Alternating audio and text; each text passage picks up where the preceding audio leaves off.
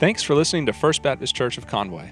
We pray that this message is both an encouragement and a challenge to you as you grow in faith in Jesus. We are happy to provide this resource to you, but as you know, this alone cannot meet the need we all have for fellowship and corporate worship. So we hope you'll be able to join us this Sunday at 10 a.m. Or if you're not in the area, give us a call and we'll do our best to help you find a good church to visit. For now, here is this week's message. Well, good morning. I'm glad to be here with you as we continue this series studying and looking at the life of, of David. The story we're going to look at this morning is one you're probably familiar with.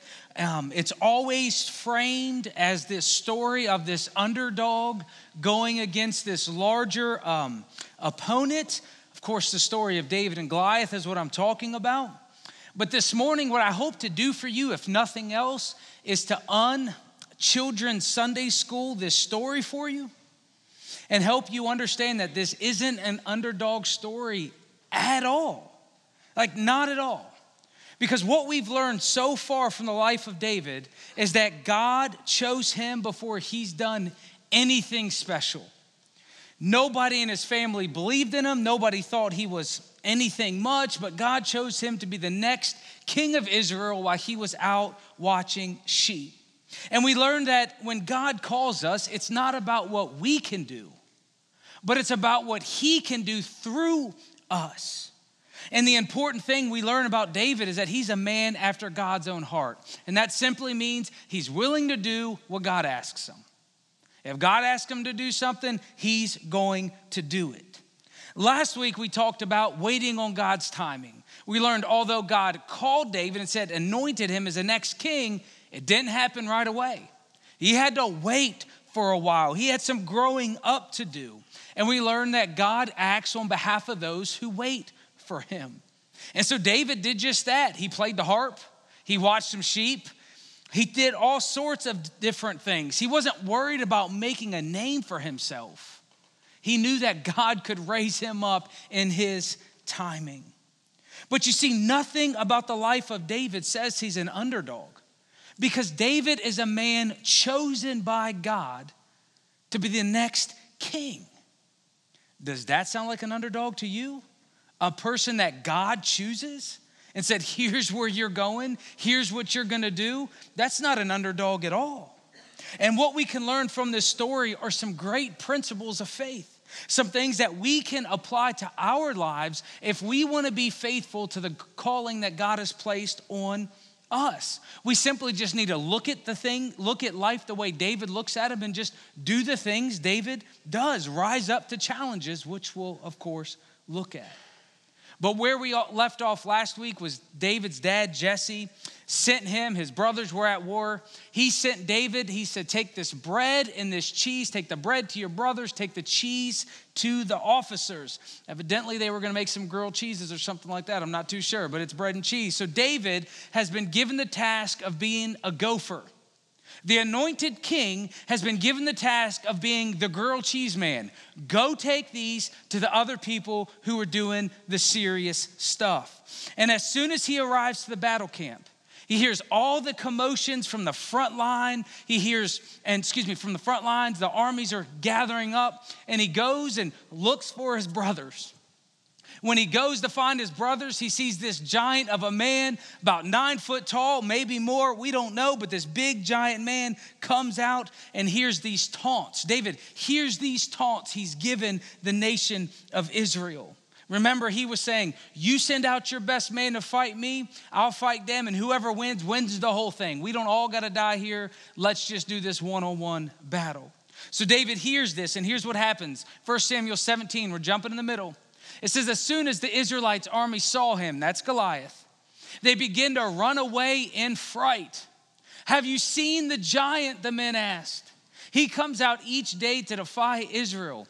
The king has offered a huge reward to anyone who kills him. He will give this man one of his daughters for a wife, and the man's entire family will be exempted from paying taxes. As we said, Saul's the biggest in Israel, but he doesn't want to face Goliath. So he offers whoever will fight him, and if they win, you don't have to pay taxes. and you instantly become royalty. You marry into the family. Verse 26, it says, David asked the soldier standing nearby, What will a man get for killing this Philistine and, end, and ending his defiance of Israel? Who is this pagan Philistine, anyways, that he is allowing to defy the armies of the living God? And I love this because David is all upset. He's saying, Who is allowing this man? Like, why are you allowing this guy to talk like this about us? Like, remember, this is a giant. Why, why are y'all doing this? Like, isn't someone gonna do something about this? And so David starts questioning what's going on. Look at the next verse, verse 27 says, And these men gave David the same reply. Remember, he said, What's the reward? He tells them, Here's the reward. They said, Yes, that is the reward for killing him. But when David's oldest brother, Eliab, heard David talking to the men, he was angry. What are you doing around here, anyways? He demanded. What about those few sheep you're supposed to be taking care of? I know about your pride and your deceit. You just want to see the battle.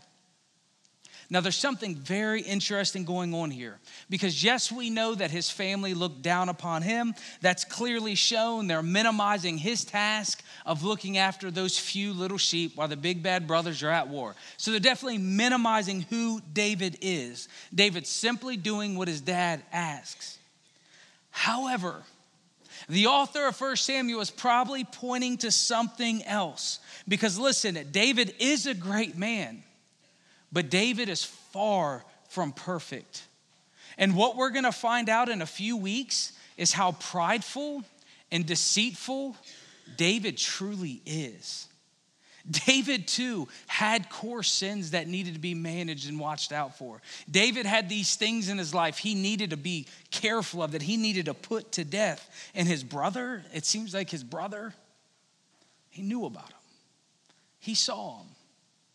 And he's pointing these back out and throwing them back in David's face because don't your families know those things that you've always had a problem with?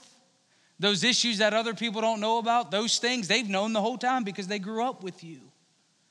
See, we're reminded here that even David need a, even David needed a savior. David does amazing things for the Lord, but like the rest of us, David isn't perfect. He has some major issues that destroy his family. And I think this is that foreshadowing of things to come.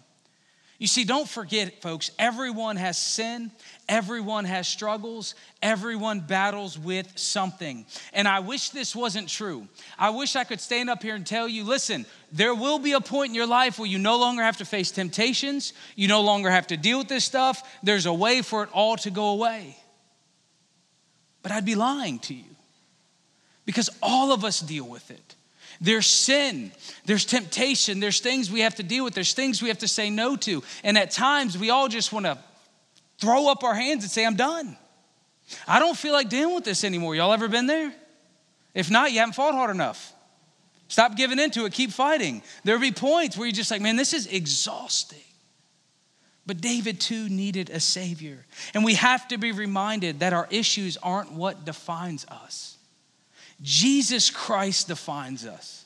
He is our Lord and Savior. He's the perfect one who did what we don't have to do. You're not going to get it 100% right. He's already done that for us. And out of our great love for Him, we then serve Him with our everything. But David, even with his imperfections, wants to serve God well. And so now they get into some brotherly banter. If you have brothers, you get this. Verse 29 says, What have I done now? David replied, I was only asking a question. He walked over to some others and asked them the same thing and received the same answer. He keeps investigating this thing. He wants to know what this reward is. He wants to know why it hasn't been taken care of yet. Then David's question was reported to King Saul, and the king sent for him. So David wants to know hey, why are you always picking on me? Because that's what brothers and guys do david. You're learning a hard lesson. We all got to grow up with the learn that's just that's just what happens. But notice he's he's sitting here just investigating wants to know. And then it finds out saul finds out that he's investigating. It's like it seems that some new guy some guy who just shown up wants to do something about this. So he calls him over. Look at verse 32 David standing in front of the king. He says, Don't worry about this Philistine, David told Saul. I'll go fight him. I'll do it. Y'all don't do it? I'll take care of it. Don't be ridiculous, Saul replied. There's no way you can fight this man and possibly win. You're only a boy, and he's been a man of war since his youth. David is confident, David is ready to fight. And Saul doesn't seem to think he can win. He's just a boy. This means he's probably under 20 years old, which was the legal age to join the military. He doesn't have the experience. And in Saul's eyes, yes, David is an underdog. But folks, Saul is faithless. We don't take our cues on how to think and how to behave from people that are faithless. Remember, why is he being removed? He don't listen to the Lord. He doesn't have that kind of faith. So we don't take our cues from people who don't believe the same thing we believe. He's being removed from this. Saul sees fear. David's like, I got, I got this.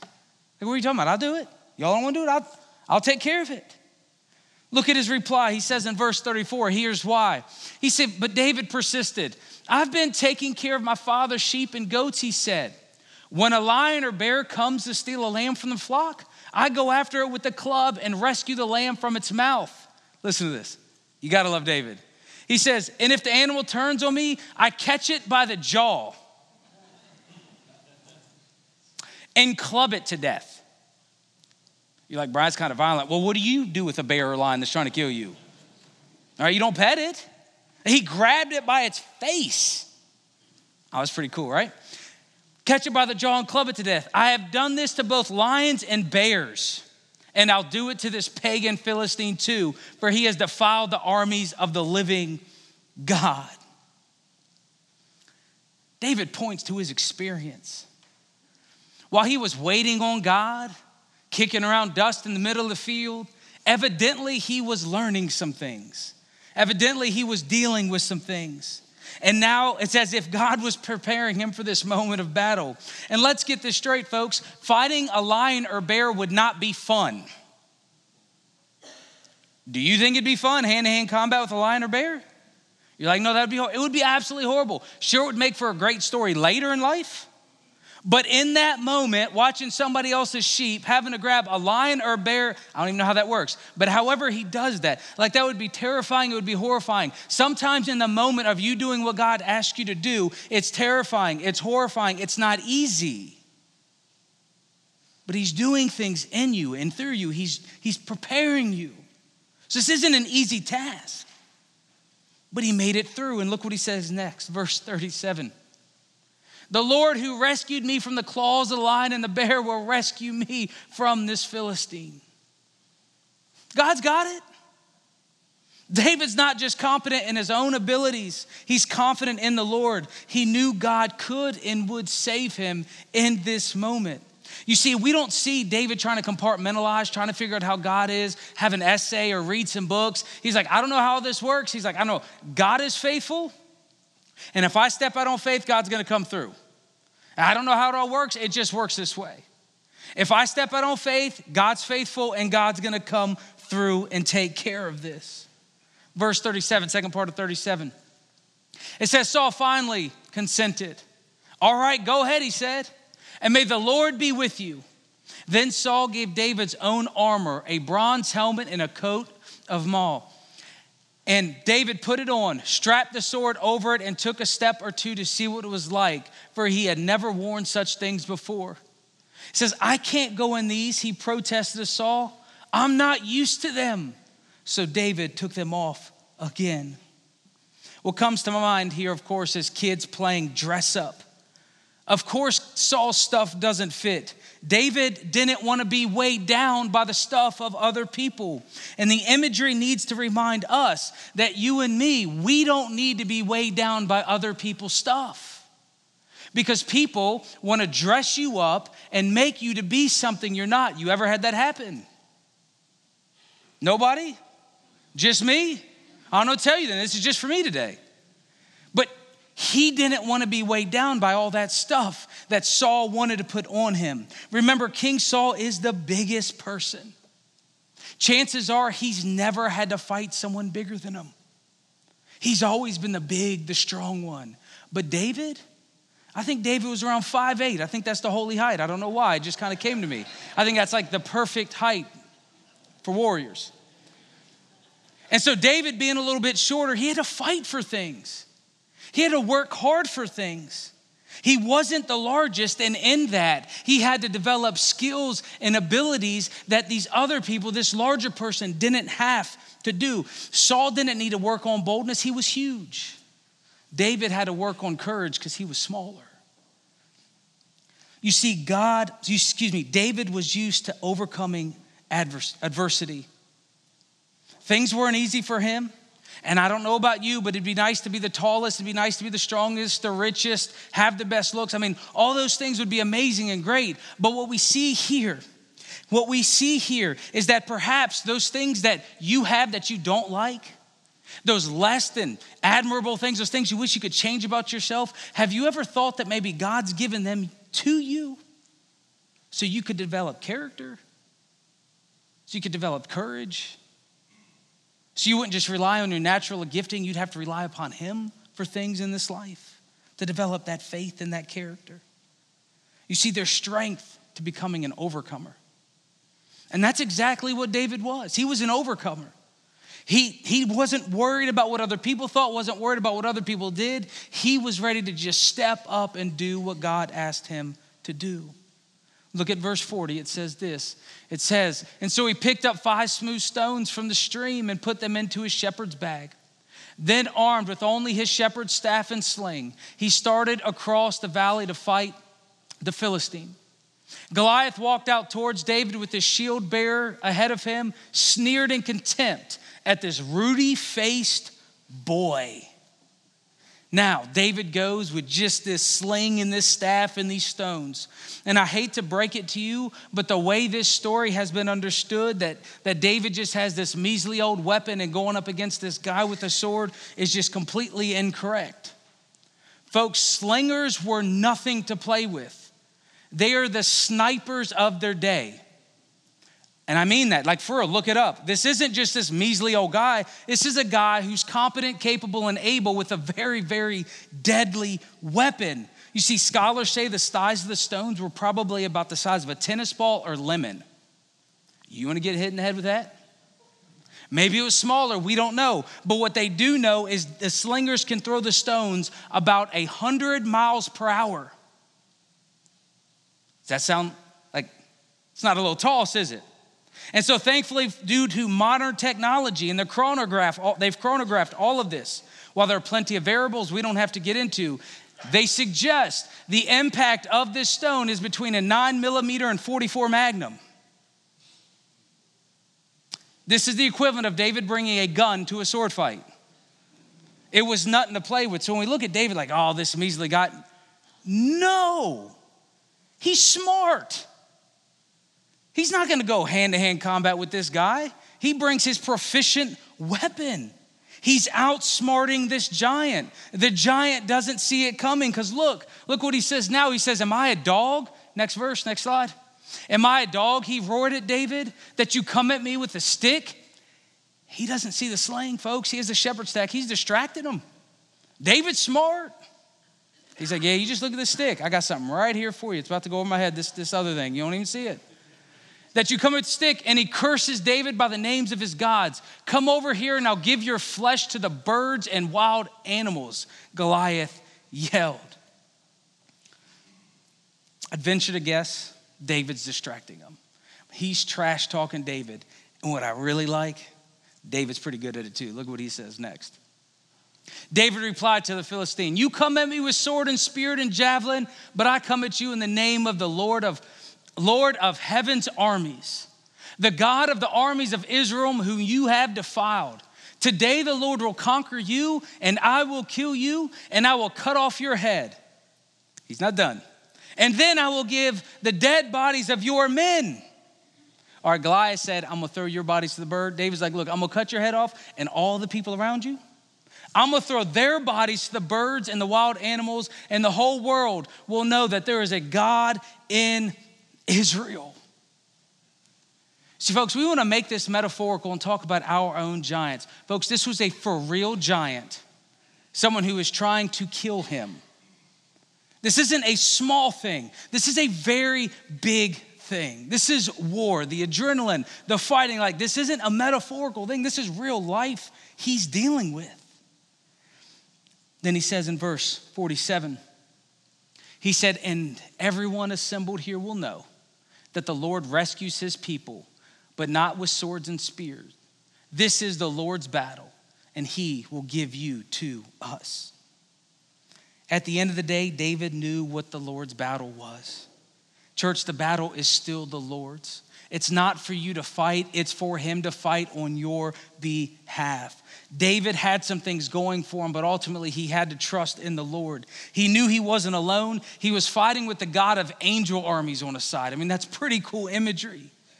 And again, the interwoven theme is the faithfulness of God through the, his faithful people. Look at verse 48. There's a big build up to this story, but it ends very quick. Verse 48. As Goliath moved closer to attack, David quickly ran out to meet him. Reaching into his shepherd's bag and taking out a stone, he hurled it with the sling and hit the Philistine in the forehead. The stone stank in, and Goliath stumbled and fell face down to the ground. You ever had one of those movies that had such a big build up for the final scene and then it's over like that and you're kind of let down? That's kind of what happens here. It's just done. One stone over. He's proficient, he's able, it's it's it's done. Verse 50. David so David triumphed over the Philistine with only a sling and a stone, for he had no sword. Then David ran over and pulled Goliath's stone from its sheath, and David used it to kill him, cut off his head. And when the Philistines saw that their champion was dead, they turned and ran. Evidently, they didn't want to be the slaves of Israel like they agreed to from the beginning, so they took off. Israel chases after them, and everything David said actually came to fruition. It's a big bloody scene after that. You can read it on your own. But David won. You see, this isn't an underdog story. This is a story of the faithfulness of God through his faithful people. And as Christians, we see and we are reminded how this story points us to the true anointed one who has come to fight our greatest need. You see, Jesus stood in the gap of our fears and our sin and death. He took death upon himself on that cross. He rescued us and stood forward and did what nobody else could do. See, Jesus died for us. And while the faithless scoffed at Jesus and who he was, Jesus knew who he was. He was the Savior of the world who died and rescued us from our sin because he rose from the grave, folks. Jesus defeated it all. But the story of David is simply a story of the faithfulness of God through his, excuse me, through the faith of his people, through, the, through his faithful people. You see, the past two weeks we've learned that God chose David. He chose him and he empowered him. We learn that God acts on behalf of those who waits. And here we see David's faithfulness. It's nothing about an underdog, it's about the anointed king, about what God is going to do. You can't stop. What God wants to do, we can't get in the way of. When God is on your side, you are never an underdog. And I have a couple of points, a couple of principles that I want us to look at this morning so we can learn how to be faithful like David. First, look at this David was a problem solver. This is very important. David was a problem solver. He took ownership and responsibility for what was going on around him. Listen, sheep need to be watched, he'll do it. Harp needs to be played, got it covered. Someone needs to look after the family, no problem. Someone needs to be the grilled cheese man. He got it. Someone needs to stand up and fight this giant. He'll do that too. When a problem presented itself, like a leader does, he stood up and took care of it. He didn't wait for someone else to do it. He didn't fuss about how no one else was doing anything about what was going on. He just did it. Here's what's important nothing was beneath David and nothing was too large for David. He looked at problems as opportunities to be faithful. Number two, we see David used his experience. This is a big one. David used his experience to justify his actions. He used his experience to justify his actions. Because he did the little things, he was given more to conquer. Jesus tells us that the, those who are faithful with the small things will be giving more responsibility. Many times, church, we look at our past experience as justification for why we shouldn't do something. Well, I did it all those years. Someone else's turn. David said, Well, I did it all those years, so there's no one more capable and able than me to do it. Right? David looked at what he had done for why he should do it. The person of faith uses how God has designed him, the experience and talents and abilities that he's given them to justify why that problem or that need, that thing that needs to be done, they're like, well, God's made me for it. I got it covered. I'll step in and do it. And then, number three, we see David used his faith to justify his actions. You see, David knew that God was in control. Therefore, all those problems and opportunity that presented themselves, he said, was from the Lord. Must be from the Lord. Lord's moving work and I'm here. I mean, this must be from him. You see, folks, some of us aren't going to our Goliath moments because we're not willing to deliver grilled cheeses. David was just taking bread and cheese somewhere, and this thing presented itself. He wasn't looking for it, he was being faithful in those small things. Some of us want to just hurry up and get to the big important things so we can be famous and known. And God's saying, go deliver grilled cheeses. Go do the small things. Go do those things you don't think are important because that's where I want you. That's where I need you. You see, David knew that God was faithful, he knew his calling was to be faithful.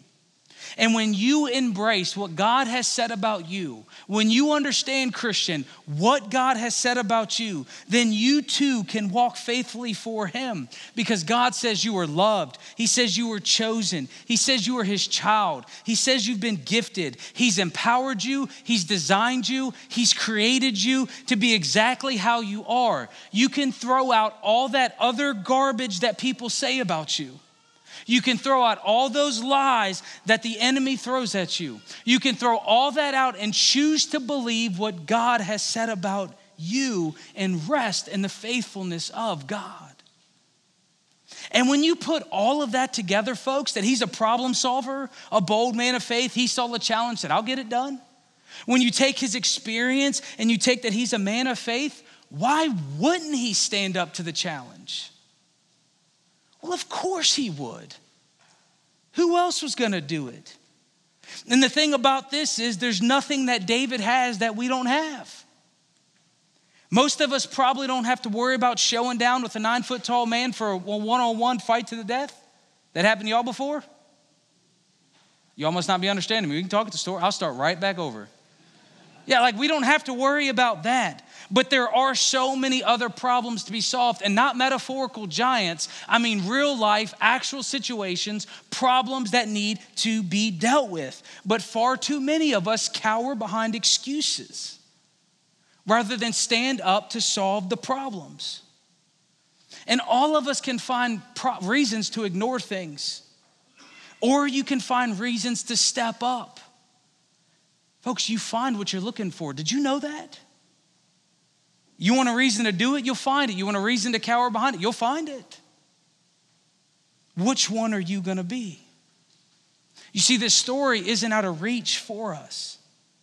In fact, it needs to remind us that, like David, we can step up and stop excusing our way out of things that need to be done. You see, there's so many different ways this story can apply to your personal life. And for whatever that is for you, move forward with it, and, and that's awesome. But wait, may we never forget that the Bible was written not for selfish motivations, but the Bible is written to understand how God works and how we act, that God is moving and how we need to move, and that God is alive and active and still moving. And He chooses to use people like you and me, messed up as we are, for His glory. And so, because we know that He's still working through His church to accomplish His purpose, the question I have for you this morning is simply this Why aren't you standing up for the problems that need to be done? The problems that need to be solved? Why aren't you looking at problems as opportunities to get involved? And I suspect you say, this is what I think you're saying to me. You're saying, wait, Brian, there's problems? You mean I didn't know? If I'd known there was problems or things that need to be done or errors that need to be stepped in, Brian, if you just told me about them, then I would of course step up. I mean, of course I would. Well, I am so glad that you were here this morning and me, you were on the same page. Because here are the problems slash opportunities for you this morning. Number one, our problems, your opportunities. That's the next part of this, this sermon. We need preschool and children disciple makers. We need people who understand the importance of teaching kids God's word and giving themselves to this cause. Yes, there will be times you will miss my amazing and wonderful preaching. Yes, that is true. But the good news is we record it and you can watch it later, just like you do all your favorite TV shows and anything else in this world. You can, of course, just watch it later. We need more adult Sunday school teachers. Number two, it's coming up. It's coming up. We need more adult Sunday school teachers or small group leaders. We need people who are willing to help us build community within the church. As our church grows larger, we need to help people build relationships with other people. So we need you, if you want to help people grow in their faith and bring community together, we need more of these workers. We need people to come together for our homebound efforts. I'll just talk, they'll show up. We need people to help on our homebound, uh, excuse me, homebound leaders. So here's what we have. As a church, we have 38 people on our homebound list or nursing home list. We need a group of people who want to show them love, figure out how figure a strategy out to love on them continue to disciple them and care for them. We don't want them to to to be missed. We we want them to know that we love them and we care about them. So we need a team of people who are saying hey look those 38 people we got it. We, we want to love on them and we're, we're going to take care of this. We need support groups in our community. Listen, there is no reason why people should have to drive all the way to Myrtle Beach to find a support group for things they're dealing with. Have you ever drove down, driven down 501? That means every support group will have to have anger management as a part of the group. right? Like it's, we can't have this. We've just, you know, Alan's recently done the, the grief group we've started here at church. A lot of you should have been there for that. A lot, a lot more of you need to come out to that, support those things. We know you need it and, and you need to be a part of those things. But we need caregiver groups here. As people age and spouses and children are taking care of their, their family, that is ridiculously hard on them. And we need groups in Conway for people to come together. Divorce care is another one. People are going through all sorts of things, they need help. We need, um, we're looking at getting a group together that can help people get to the doctors and medical appointments who can't drive. We need all sorts of different care groups here in Conway for Conway, and I think our church should be able to take care of that. We need more youth disciple makers. I mean, we need people who have a passion and a desire to help youth um, know more about Jesus. The youth need to know that adults love them and care about them. They don't listen to their parents. You know that. You didn't listen to yours. But we need other ones who will come right beside of them and love and help them. In fact, this is arguably the most difficult time in any human being's life. So we need more people say, hey, I, I'm, I'm going to give myself to that. I want to be a part of that. We need more people stepping up financially and giving more generous, gener, generously. You say, wait, Brian, do we have a money problem? Nope, we're ahead of budget. We're good there. However, I want us to lead the way in ridiculous generosity. I would love for our church, I'm not joking here, I'd love for our church to give away millions of dollars. I'd love for our church to build people homes. I'd love for our church to give away cars to people who need it. Like, we can plan to do give away millions of dollars, I'd love to plan that. So go ahead and commit to that right now. Write that check for that, okay? Make that happen. No, but we would love to do these things, but we're pragmatic. So we're gonna plan according to how you give. Understand, some of you have the gift of generosity, that's great. Just keep on doing it, but we want to be generous and give as a church. We wanna be known for giving things away. We need, pe- we need help with people who wanna invest in marriages. Marriage is one of the things that I believe the church has plenty to say about, and we need to stop outsourcing that and come together to figure this out. We need leaders who want to own and run a highly involved ministry.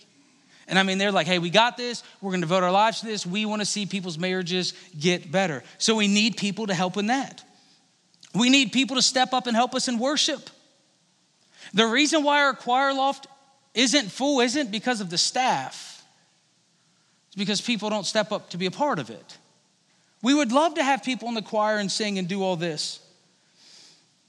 So if you're a singer, we need you up here. And if you're sitting around somebody who sings well, before they leave, tap them on the shoulder, be like, look, you need to get up there. You need to be a part of this. We got seats just waiting for you to sit in. They're more comfy too. Come on. And we need to figure out how to make Coastal better than Clemson. I am tired of people moving. Those are for specific people here, but we need to figure that out. Someone figure out how to make Coastal better, please. Thank you. But, folks, we have plenty of problems that need to be solved. Plenty of problems, and we need leaders to step up. We don't need anybody to make excuses, and we don't need anybody to make problems. We need problem solvers. And the great thing about our church is, and most of you know this, our church is growing. But that doesn't mean anything if you're simply sitting in the pew taking up space. There are plenty of churches out there whose ministry model will accommodate you on that, but not this church. We want you to give your life away in the name of Jesus Christ. We want you to wear tennis shoes and t shirts to church because you're getting sweaty and messy dealing with other people's kids in a very hot room. Those of you in preschool ministry are like, yes, that's actually exactly what happens. We're working on the AC, by the way. You see, David couldn't wear the armor because it was slowing him down. And I want to, this to be the place where you can't wear fancy suits on Sundays because you don't want to get them all messed up from the work you're expecting to do. Because you're coming into work. I mean, I've never seen someone wear a suit that was planning on getting dirty. Have you? Chuck, you ever wear a suit in the barn? Sure didn't, don't you? Like, no, I plan on getting dirty. You don't wear suits in that. Of course not. Therefore, I am banning all suits. Last week was the last suit. I'm just kidding. I don't care what you wear at all. I don't care at all what you wear. But this is very important. I do care what you do. And if this is your church home, we want you to get involved and give your life away for the benefit of others in the name of Jesus Christ. We want you to be a problem solver who uses their experience and faith to step up for the Lord. And if something needs to get done, if the anointed prince of Israel can deliver grilled cheeses, if the creator of the universe can die on a bloody cross, surely as his followers, we can step up and we can give ourselves away for the benefit of other people. Will you pray with me?